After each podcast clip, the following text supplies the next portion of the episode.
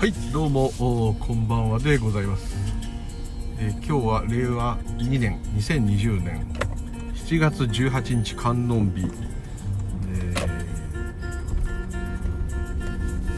の土曜日ですね。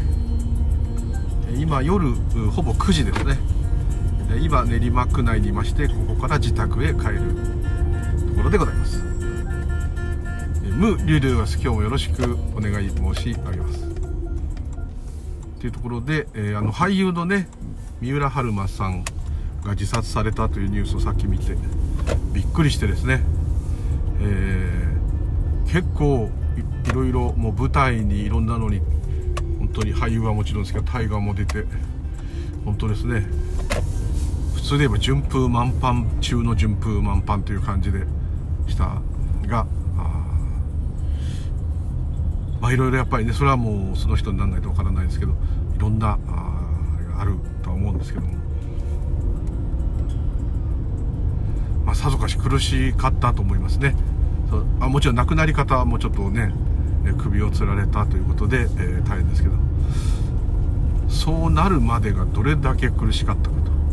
と、これもまたやっぱりいつも言う通り、死にたいのではなくてですね、生きるのが辛すぎるっていうことですね。ですからやっぱり、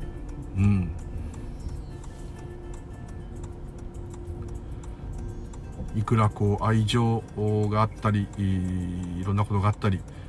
お金があったり、あとこう、まあ、見てくれがもういいですからねただご本人がどう思ってるかそういうのは全然わからないんですけども、まあ、マイケル・ジャクソンしかり、まあ、殺されたって説もあるかちょっと分かりませんけど、いろんな成功してる方だからいいっていうことはないですね。で、逆にこう成功してやるっていう気持ちが強い人の方が、そういう病気とかは別です、事故とかは別ですけど、自分でね自分をっていう人は少ないように思いますね。例えば責任を取ってたことになりますけど、まあ、政治家とかですね、なんかこう権力者になろうと思ってる人はやっぱり強いっていうのはそのいい悪いは別ですけど、自分でっていうんじゃなくてね、もう相手を殺してでも上に行ってやるっていうようなね、そういう方はやっぱ強いっていうかですね、そういう感じの死に方はしないという感じはしますね。ただまあ全て失うとね、誰でもそういうことになりますけど、彼の場合はね全然失ってないどころか全部ある状態で、傍から見ればですよ、ある状態でそうなりますから。ただそういうことを選ぶっていうのはですね、普通であれば自分が辛くて、もう死にたいぐらいだとなってもですね、死んだら周りにどれだけ迷惑がかかるかとかですね、そういうのも歯止めになったり、また自分を応援してくれる人、支援してくれる人がいるから、なんとかですね、いろいろ辛いことがあってもですね、多分ご満足されてなかったんだとはもちろん思うんですけども、踏みとどまれることもあったかと思うんですけど、それを乗り越えるほどの生きることが辛かったんですね。そうじゃなければ死ぬわけがないので、はい、正常のバイアスで言えば死にたくないっていう方が正常ですので、非常にですね、そういう行為をするまでどのくらい辛かったかと。傍からじゃ多分全く分かんない、まあよりすごく近い方はもしかしたら分かってたかと思いますね。俳優としてもっともっとっていうのはすごいストイックなぐらい、すごくあの方すごく体を締まったり痩せられたりですね、あと舞台で歌をすごい上手に歌ったりとか、いろんな訓練をしてこう自分を高みへ高みへと持っていくっていう感じが特に最近してましたので。そんなにしなくてもってこう思うんですけども、やっぱこうある意味だからそこはプロなんですね。もう子供の時から子役からやってますからプロなんですね。プロだからこそ完璧にしなければならないっていうことから、多分自己嫌悪とか劣等感っていうのは多分どっかにあの人がって思うような人でもねやっぱありますんで、は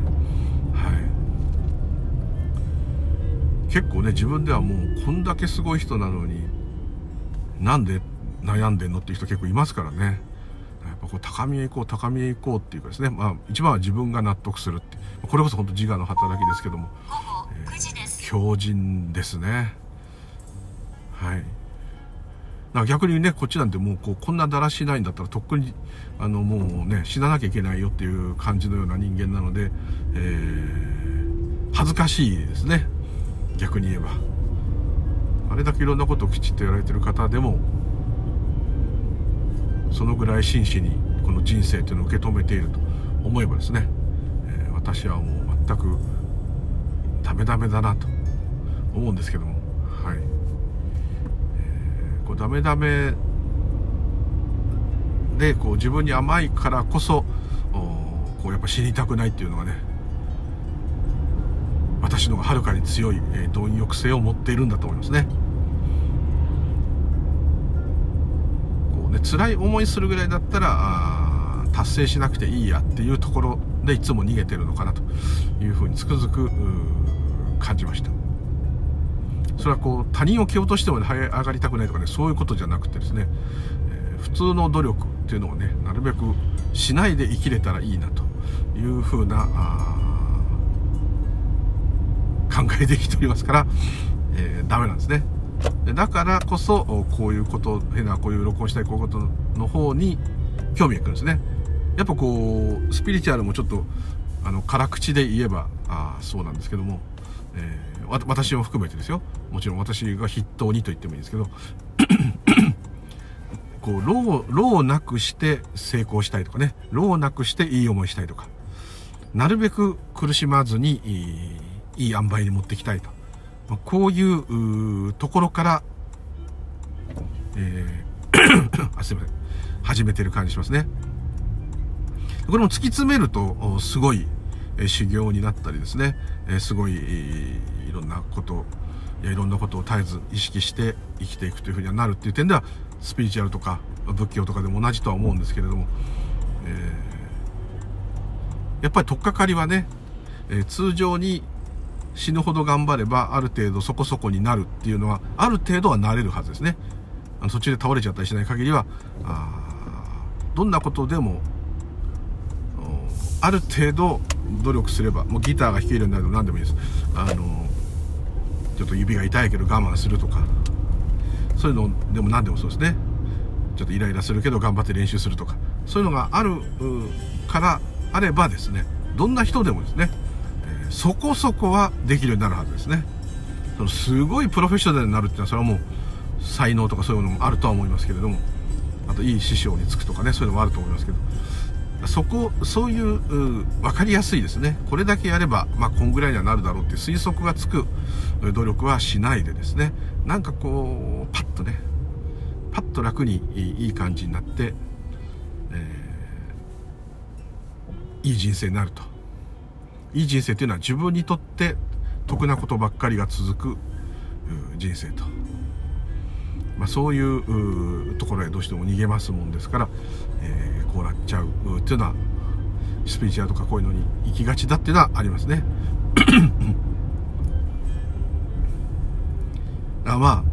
ビデオ見るだけでギターが弾けるようになるとか、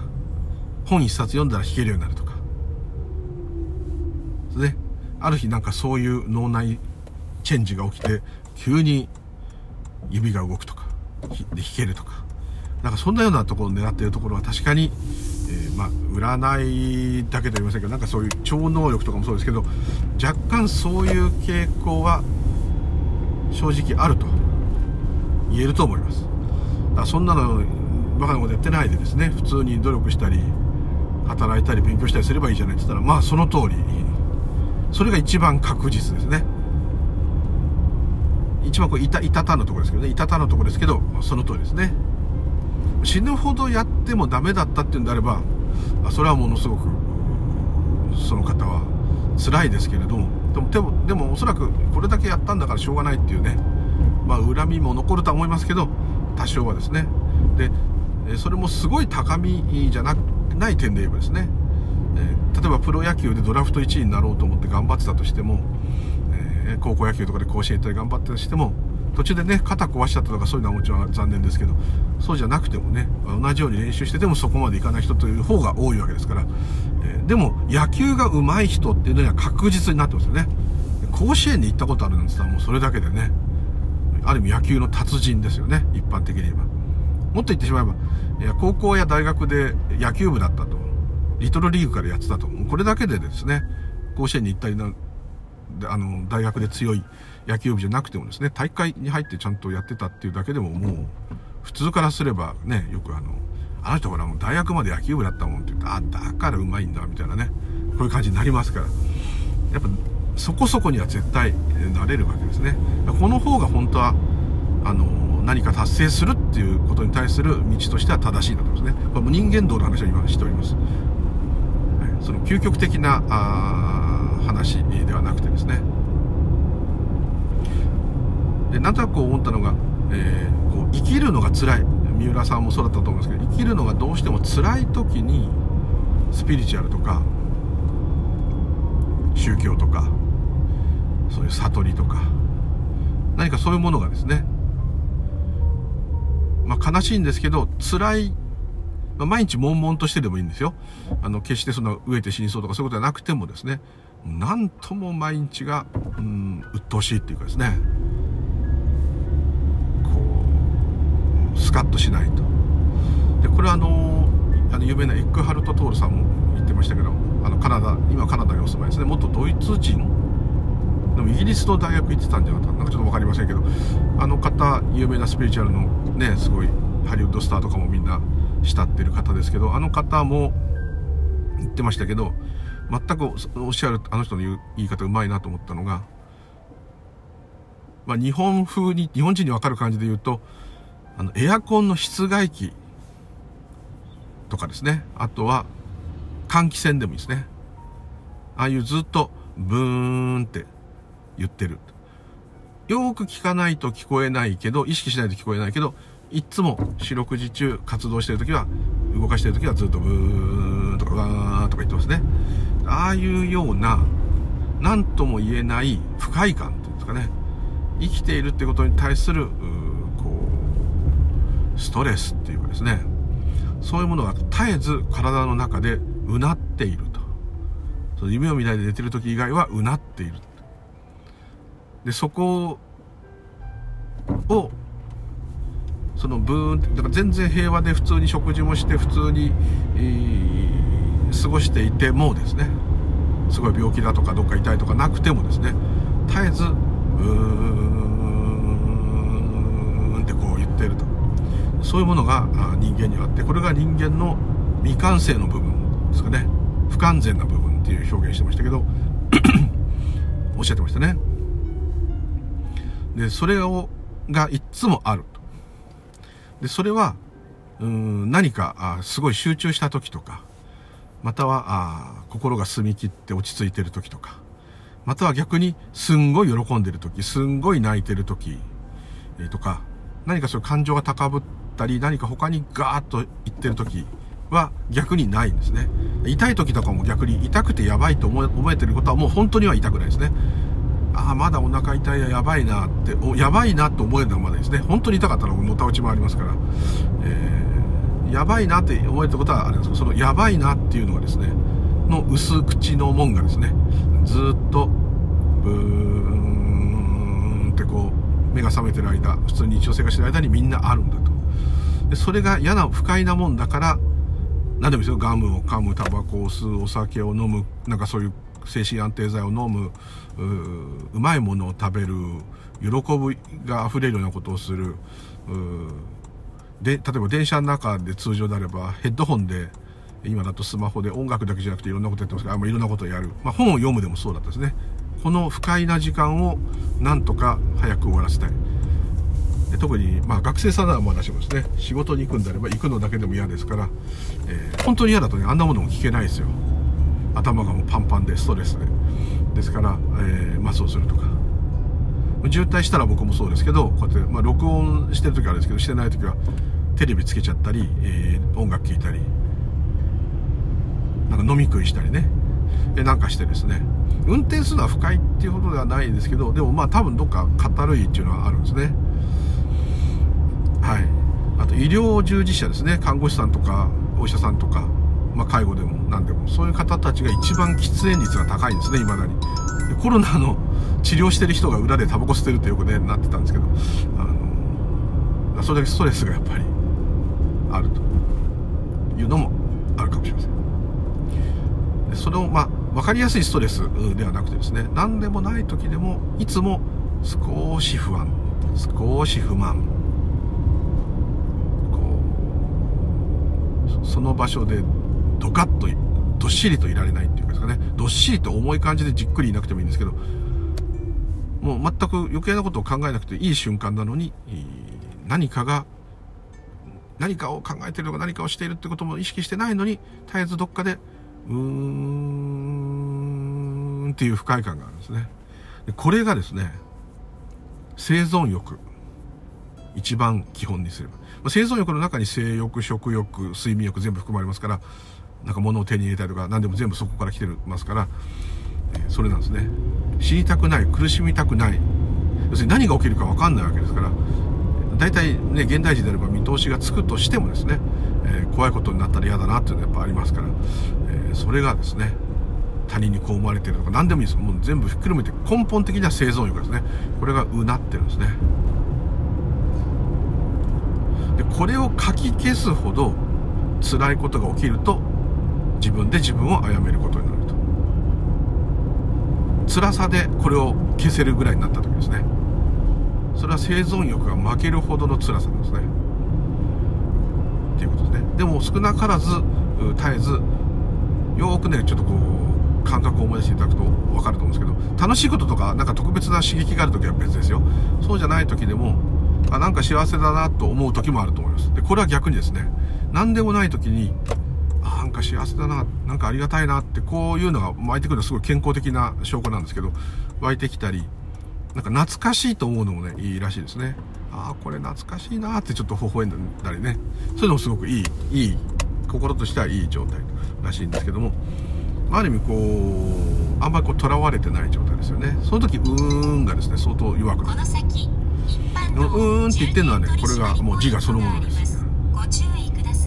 だから寝て夢見てないと運がなくなっちゃうんですね。夢の中だって、だってうまくなんかしようとするじゃないですか。そういうことしなくていい時です。だからうまく自分が生きている、自分がうまいことやっていかなければならないっていうのが外れた時が快感なんです。でこの外れた時っていうのがいつも下ネタになっちゃうけど、まあエッチなことで言えばあの時ですね。それから、排泄する時とかね、あとはかゆいとこかいた時とかね、あとに、まあ、もっとはっきりすれば何かすごい褒められた、何かもう買いたいものが買えた、誰か愛された、自分が好きな人に告白したらうまくいった、子供が生まれた、ペットとすごい楽しく過ごしてる、自分の趣味でもう集中して楽しく過ごしてる、そういうものが全部続くと続いてる時はいいですね。あと音楽で何か頭が集中してたり、あと何かスポーツとか芸術とか何か集中してる時も大丈夫ですね。だから音楽聴いてたりスマホやってるのは、そのスマホやったり音楽聴いたりゲームやってるたり何か読んだりしてたり SNS やってることによって、これから、まあ、仕事でも何でもとか、またその電車であれば電車の中乗ってる時間、なんか待ってなきゃいけない時間を有意義に過ごすっていうよりですね、その時が嫌なんですね。それをとりあえず他のことに置き換えてると、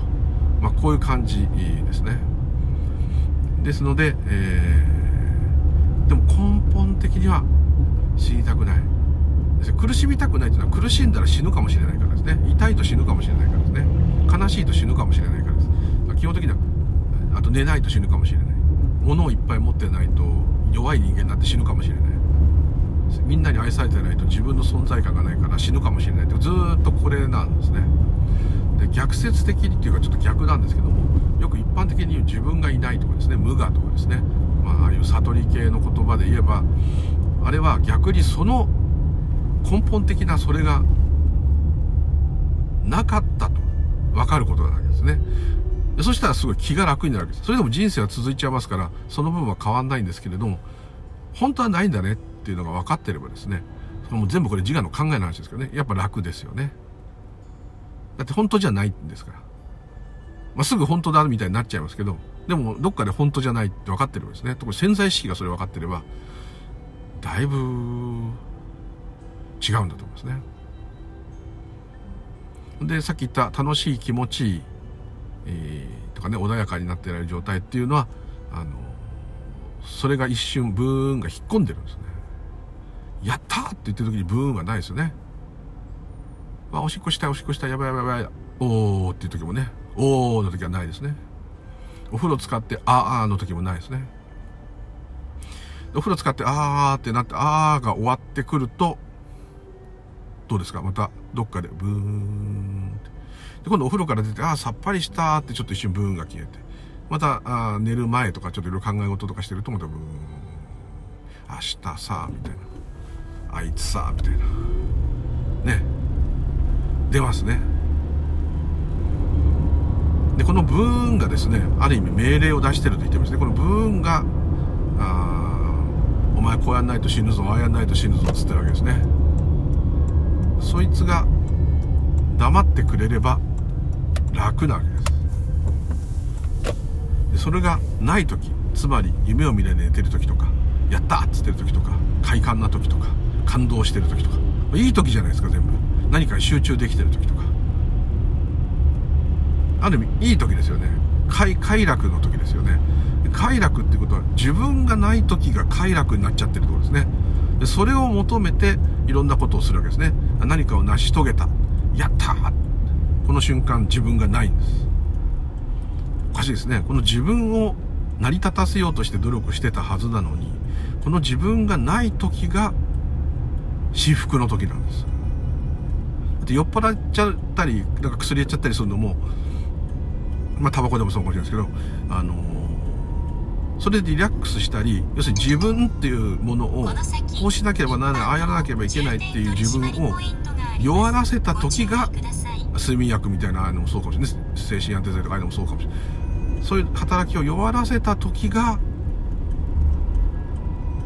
楽ですよね。そうすると普段の行いっていうのは、この人を何とかせねばならない、この人を何とかしなきゃならないってずっと思ってるのに、結果何かを成し遂げたり、何か快楽や何か愛情をもらって、はーってなった時、自分っていうものが薄くなった時に快楽、至福が出てくるわけですね。よく、まあお釈迦様の話になっててあれですけど、お釈迦様が悟った時、最初に悟った時はね、しばらくの間ね、長くこれは誰に話しても伝わるような話じゃないっていうのも分かったと同時にですね、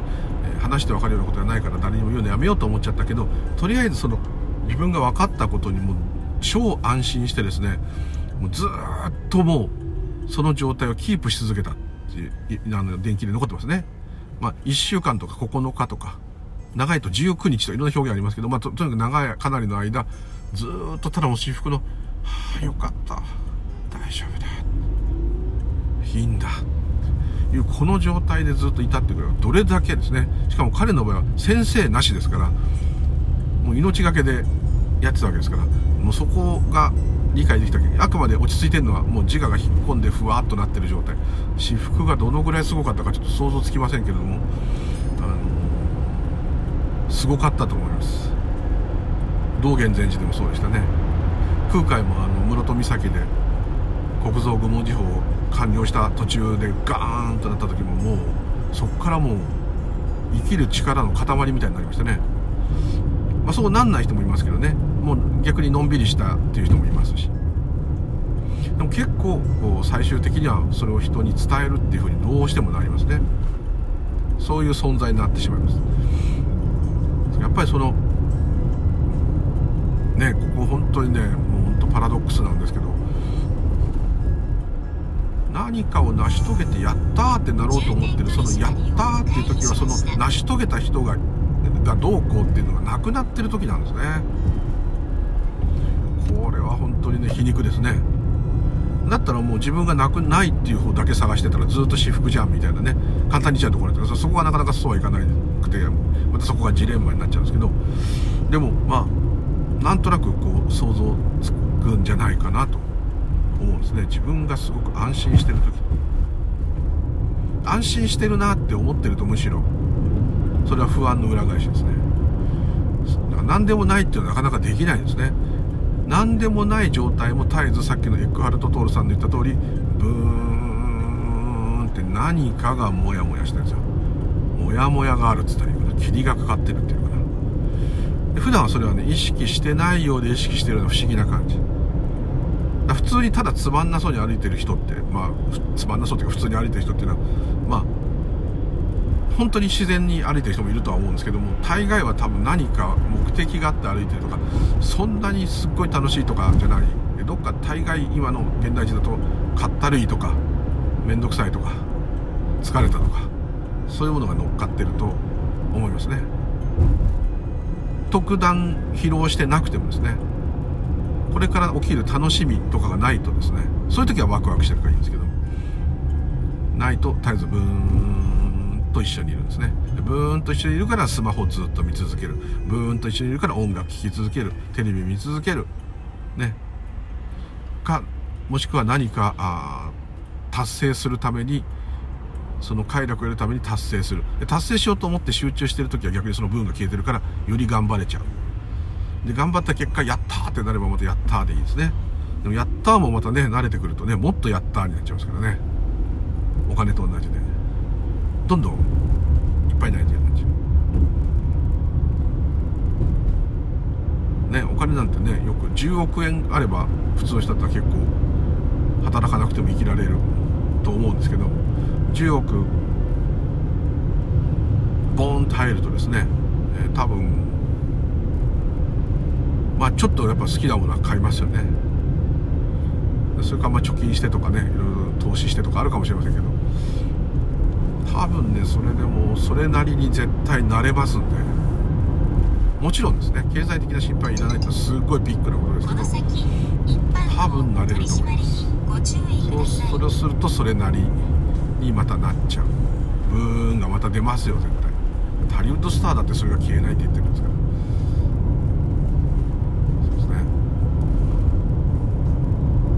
今ここに満足してっていう言い方、すごく単純でちょっと無責任な言い方だとは思うんですけども、そういうことなしにですね、本当にもう本当に目先なこと、もう本当にちっちゃいことでもこうしていられるだけでも儲けもんだっていう感じにはなるんですね。もちろんね、欲しいものとかありますよ。それでもそうなるんですね。でこれはすごくまあいいとこかなと思います。なんでかっていうと、望みが減っちゃうじゃんとかね、いいんじゃなくて、望みが減ったってことは諦めて望んでないんじゃなくて、本当に必要がないわけですから、それだけ余分なことを考えないで済むわけですから、楽ですよね。だってどんなにいいもの手に入れてもね、取られちゃいますから。どんなにね、頭が賢くなってもボケますか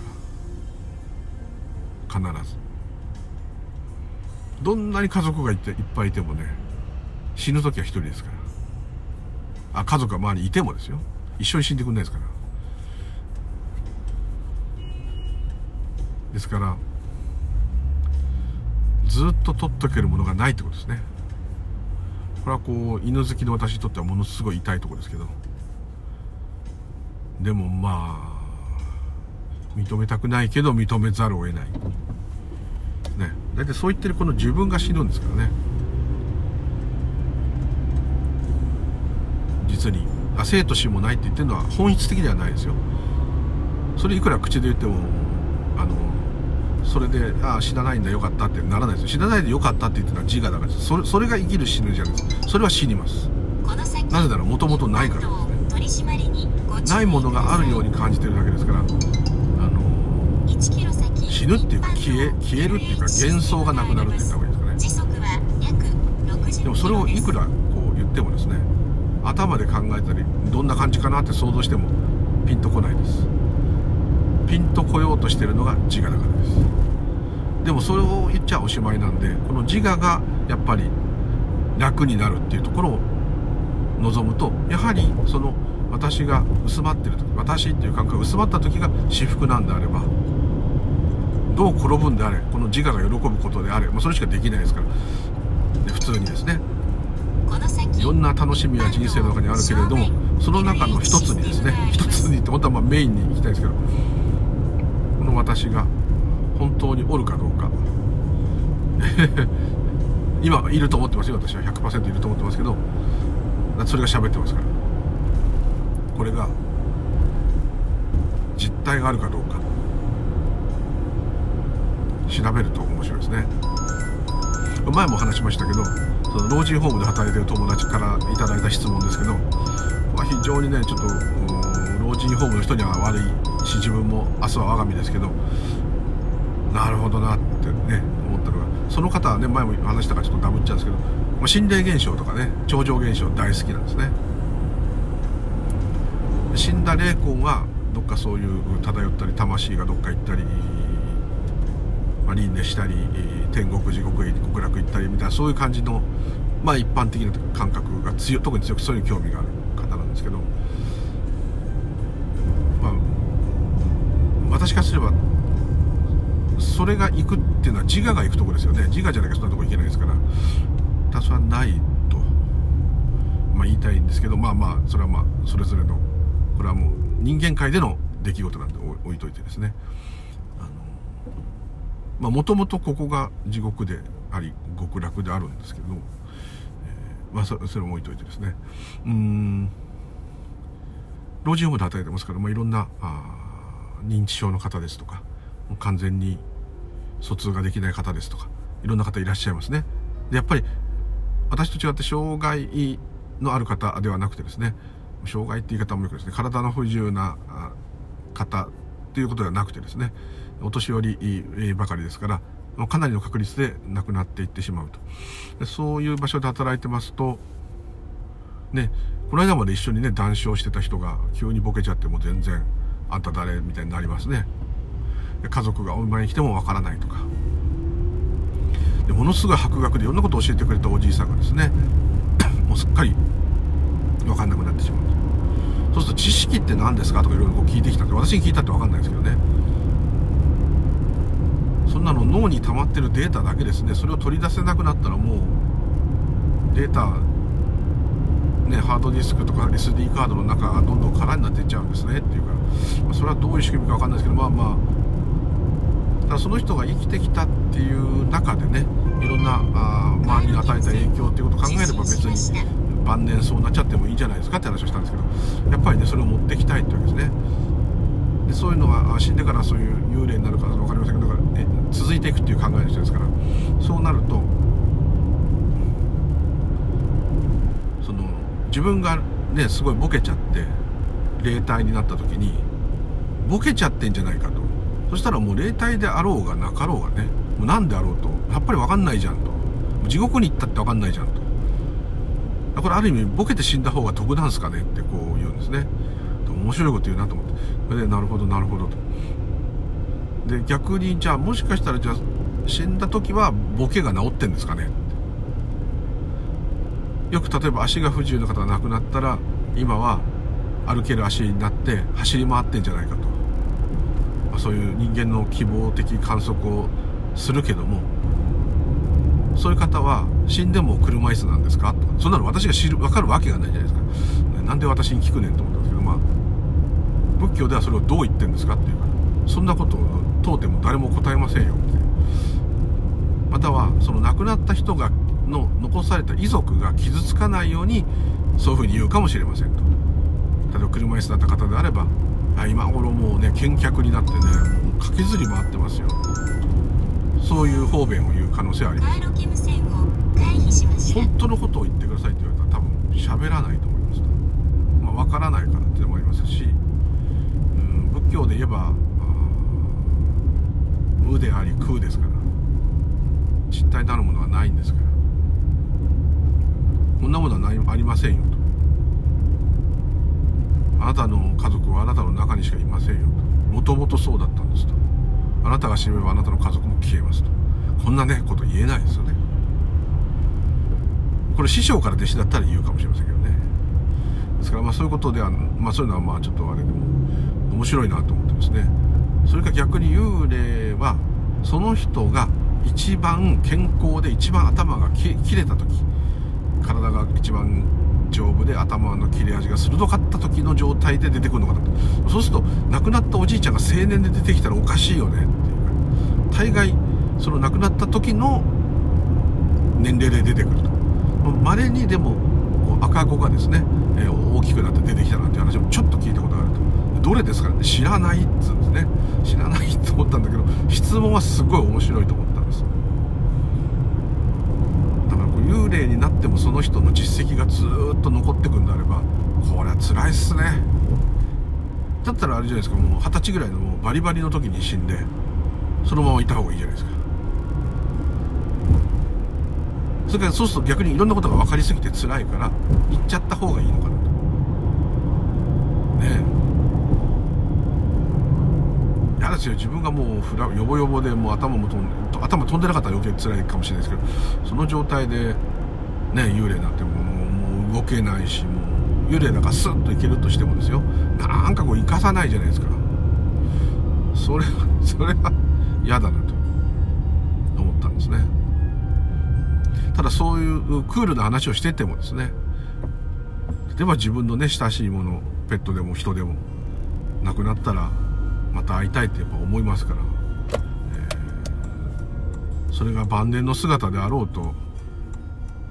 小さい時の姿であろうと、まあ、出てきてくれればありがたいし、例えば私親父は、69歳、まあまあ早めに亡くなってしまったんですけどもね、親父が出てくるときはその亡くなる直前のね、ああいうすごい痩せ細った感じではなくて、まあまあピッとした状態の、で会いたいと思うし、会うならですね、そういう感じで、シャバに思いを馳せてそういう考えを出せばですね、やっぱりそういうふうに、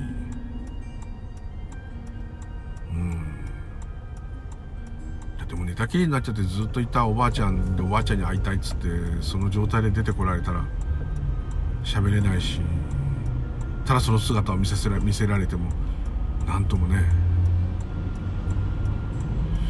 まあその質問は面白くって、まあ全然わかりませんよという話しかできなかったですけどね。もちろんもうできるの分かりませんもんだって。ただまあそういうのに思いを馳せるっていうのはもうしょうがないですよね。やっぱそれは本当にこのやっぱシャバへの執着、シャバへ執着するっていうことは、まあ、死にたくないから全部来てるんですね。よくお坊さんによってはね、死にたくないっていう気持ちがあるからお前生まれてきてんだよってね、生まれたから死にたくないが出たんじゃなくて、死にたくないっていうエネルギーがねしょってんだよと。どんな動物だって触ると逃げるだろうって、アリンコだって掴もうと思ったら必死になって逃げるだろうって、みんな死にたくないんだよと。死にたくない軍団っていうことではみんな同じなんだよ。動けない植物だってね、前も言いましたけど、有名なテストありましたよね。いろんなサボテンに電極刺したり、いろんなのになんか木とかに刺して木を切ろうとすると、本気で切ろうと思わなきゃダメですけど、切ろうとすると電極が、メーターが動くと、そして危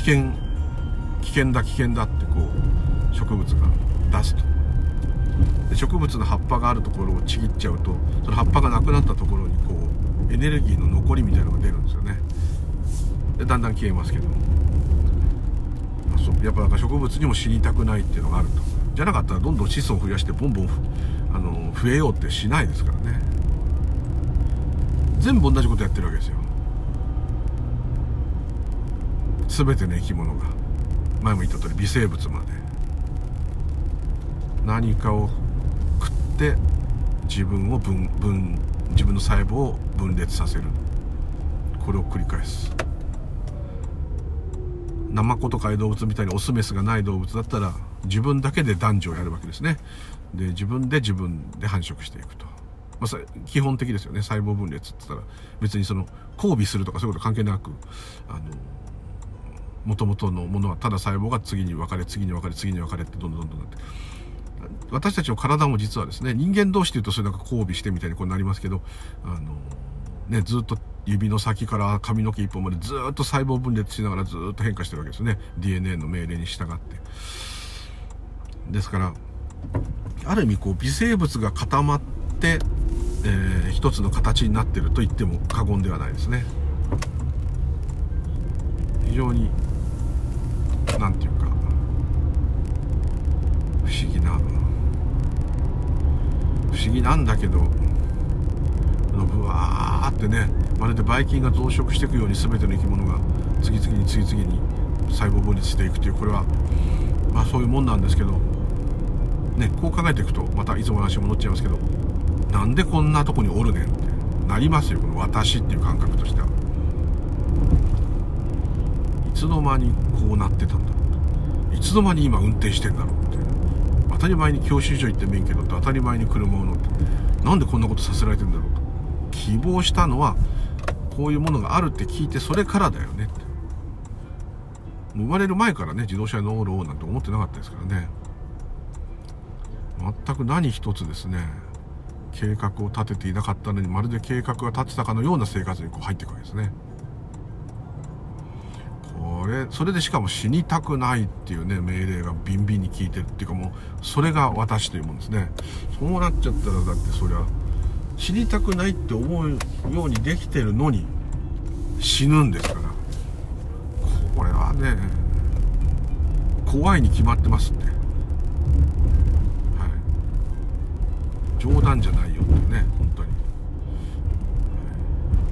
そんなところでね、文句言ってももうなっちゃったんだから、それをこの間みたいに植物の話とかしてると、それを受け入れればいいんですけどね。この私っていうのはね、ガタガタ言いますね。男性ブーンっていつも言ってますからね。本当にね。ただこれはまあ瞑想とかしてね、なんかこういい時とかね、何かそういうモードにこう切り替わるっていうんじゃないですね。切り替わるとかしてるな。私っていうものが引っ込む状態が来ると、もうそんなことも全部ね、どうでもよくなっちゃうというか、まあそういうのは考えが出てきてても構わないんですけど、私服って言い方はもうおかしいけど、私服って言うとなんか、はあいい気持ちだみたいな、よかったみたいな、そういうのもない、静けさの静けさっていうのはやっぱ一つのポイントで、部屋で物音がしてようとうるさいのはね、頭の中だけなんですね。大きな音がしてうるさいなと思ったとしても、うるさいなって言ってるのは頭の中なんですね。耳はただ鼓膜が大きく揺れてるだけなんですね。それを脳に伝えてるだけなんですね。なのにうるさいな、なんか音がうるさいなっていうのは私が言ってるわけですね。本来は静寂なんですよね。まあ、それは風の音とか物の音は鳴るでしょうけど、そのものすごい爆音の中にいなければ。なのになんかいつもうるさい感じる、ごちゃごちゃごちゃごちゃしてる感じがする。これ頭の中がごちゃごちゃしてるんですね。もう非常にそうなんですけど、だってもういろんな感覚をしてイライラしてる時っていうのは、部屋が静まり返っててもですね。ね、寝る前でもですよ、いろんな考え事してたら、もうなんかうるさい部屋にいるみたいになっちゃうじゃないですか。なんかこうごちゃごちゃしてる、まとまってないっていうか、落ち着いてないっていうかね、周りは静かなのにねっていうね。これがね、うるさいのは頭の中だけですね。その時本当に起きてることっていうのは、静かな部屋にいるっていう、ただそれだけなんですね。それしか起きてないのにね、頭の中で起きてることも実際に起きてることも同じように感じちゃいますから、もうごっちゃんちゃんのごっちゃんちゃんでね。よくありますね、なんかイラついてる時になんかの袋を開けようとしてもなかなか開かないとさらにイラつくと。イラついてる時になんか物を探さなきゃいけないんだけど、普段だったらそんなにあれどこ置いたっけで済むやつが、なんでないんだってこうなると、もう全部ねこっちのね考え方次第ですね。だからいつも落ち着けよって言ってる意味じゃないんですよ。そういうもんだっていうのが気づいてればいいってだけです。ああ、こうイライラしてる時ってこういうのが、袋が1個開かないだけでもすごいイラつくもんだよねとか。そうするとですね、そこに光が当たるんで、そのイラつきがちょっと弱ってちょっと笑ったりしますね。こんな言葉でイラつくのかよっていうね、大丈夫あなたみたいなね、自分に言ったりとか、そういう風になりますね。面白いですよね。面白くないか。はい。でもね、こう不思議ですね。本当にこの頭の中にね踊らされちゃうんですよね。僕なんかすぐ踊らされちゃうんですけどね。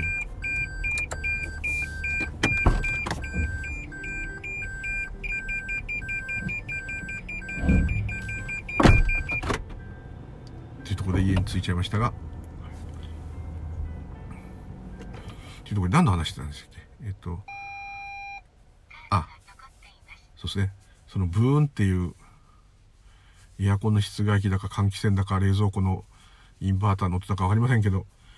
ブーンっていうこの根本的な欲が満足したい、要するに不満音といってもですね、不満なんですね。特段困ってないけど、でもまあ会社に行かなきゃいけないからそれは嫌ですけどね。でもなんかそういうので死ぬほど嫌ではないんだけど、なんかこう、はあ、めんどくせえな、はあ、やだな、なんか面白いことないかなとか、こういうブーン、なんか面白いことがないと生命を脅かされる、オーバーに言うとそういうことなんですね。なんかいいことがないと生命が脅かされるって言うとオーバーに聞こえるかもしれませんけど、実は全部つながってます。じゃあもうそんなの根本的な欲なんだからどうしようもないじゃん、本能じゃんって言われたらその通りです。ですからこの人を何とかしようっていうより、この人は何だっていうところに視点がいった方がある意味正解なのかもしれません。この人を何とかしようってことはずっと物心ついてから皆さんやられてると思うんです。私もそうですけど、まあ何とかしようということって努力できるかできないかは人によって違いますけれどもね、この人が腹減ったっつったから食わせる。この人がもっとうまいもの食いたいって言うからもっとうまいもの食わせる。で、そのお金が必要だから稼ぐ。ね、この人が濡れちゃうから傘を差す。この人がどこどこの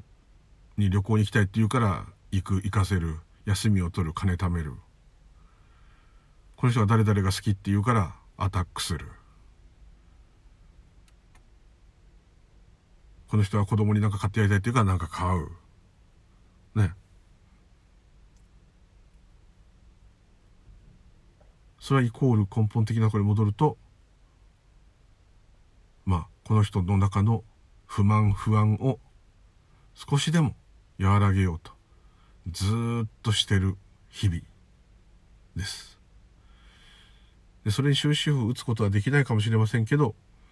この人を何とかしようっていう努力はもうずっと細かいことでも何でもしてるわけです。この人が電車の中はかったるいって言うからスマートフォンでいろんなことを見る。ですね。この人が風邪ひいて具合が悪いって言うから仕方ないから休ませるとかね。ちょっとこう俯瞰したような感じで言うとそうですね。で、そうではなくて、待てよ、この人ってなんだ？っていうところですね。そこの視点はずっとなかなかいかないんですよ。たまに振り返る時あるんですけど、俺何やってんだろう毎日って、こういうのあると思うんですね。でも俺ってなんだろうって何まりなんないと思います。そこですね、視点は。ですから、こいつを満足させてやろう、こいつになんかうまいもの食わしてやろう、こいつを笑かしてやろうじゃなくて、待てよ、そもそもこいつってなんだ、私ってなんだ、私は誰だ、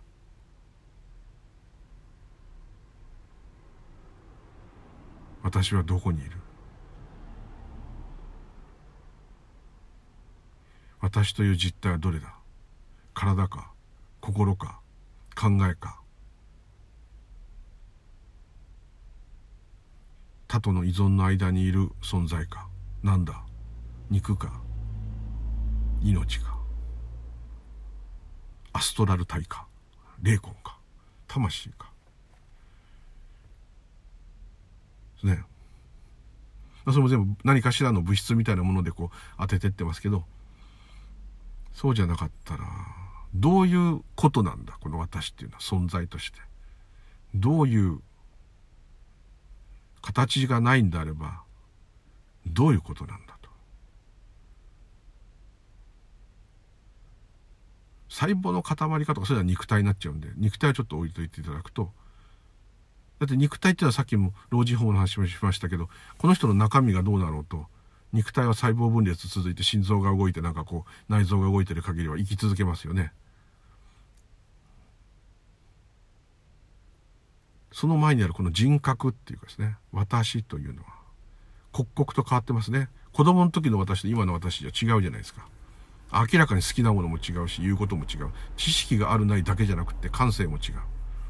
まあ、ずっと好き、同じものが好きってのもありますよ。子供の時から好きってのありますけど、ずーっと変化してますね。下手したら毎日変化してる。毎分変化してる。さっきまでイラついてたのに今笑ってるとかね。これは何ですかね。私っていう確固たるものがあるんでしょうかっていうところのヒントにはなると思うんですね。これは全部今考えで私というものを分析してますから、それは限界がありますけど。ならば私に聞いてみるしかないですよね。私のことを知ってるのは私しかいないんですから。どんなに私のことを知ってる他人がいたとしても、私より知ってる人はいません。ただ私が私に聞くしかない。これしかとりあえずやる方法がない。よくね、自分で自分に問えていますね。あなたは誰ですか？私は誰ですか？もちろん答えはない。なんかあったら怖い。ないですね。そこでイラつくかもしれませんけど、じゃあもうちょっとちゃんと聞いてみるかっつって瞑想したり座禅したり何か唱えたり。でもそれはイコール自分をなくそうとする方法ですから、本末転倒ではあるけれども、どうも世の中の歴史を見ていると、それが全部全てのやり方ではないですけど、なんかそういう何でもない状態を作ろうとしてるようだなというところに気づけばですね、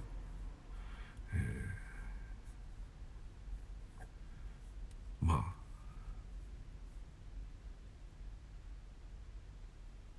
本当の自分探し、本当の本質の旅が始まるという感じだと思います。というところで今日はどうもありがとうございました。結果同じ話になりました。どうもすいません。またよろしくお願い申し上げます。ムリュウリュウでした。では失礼いたします。ありがとうございます。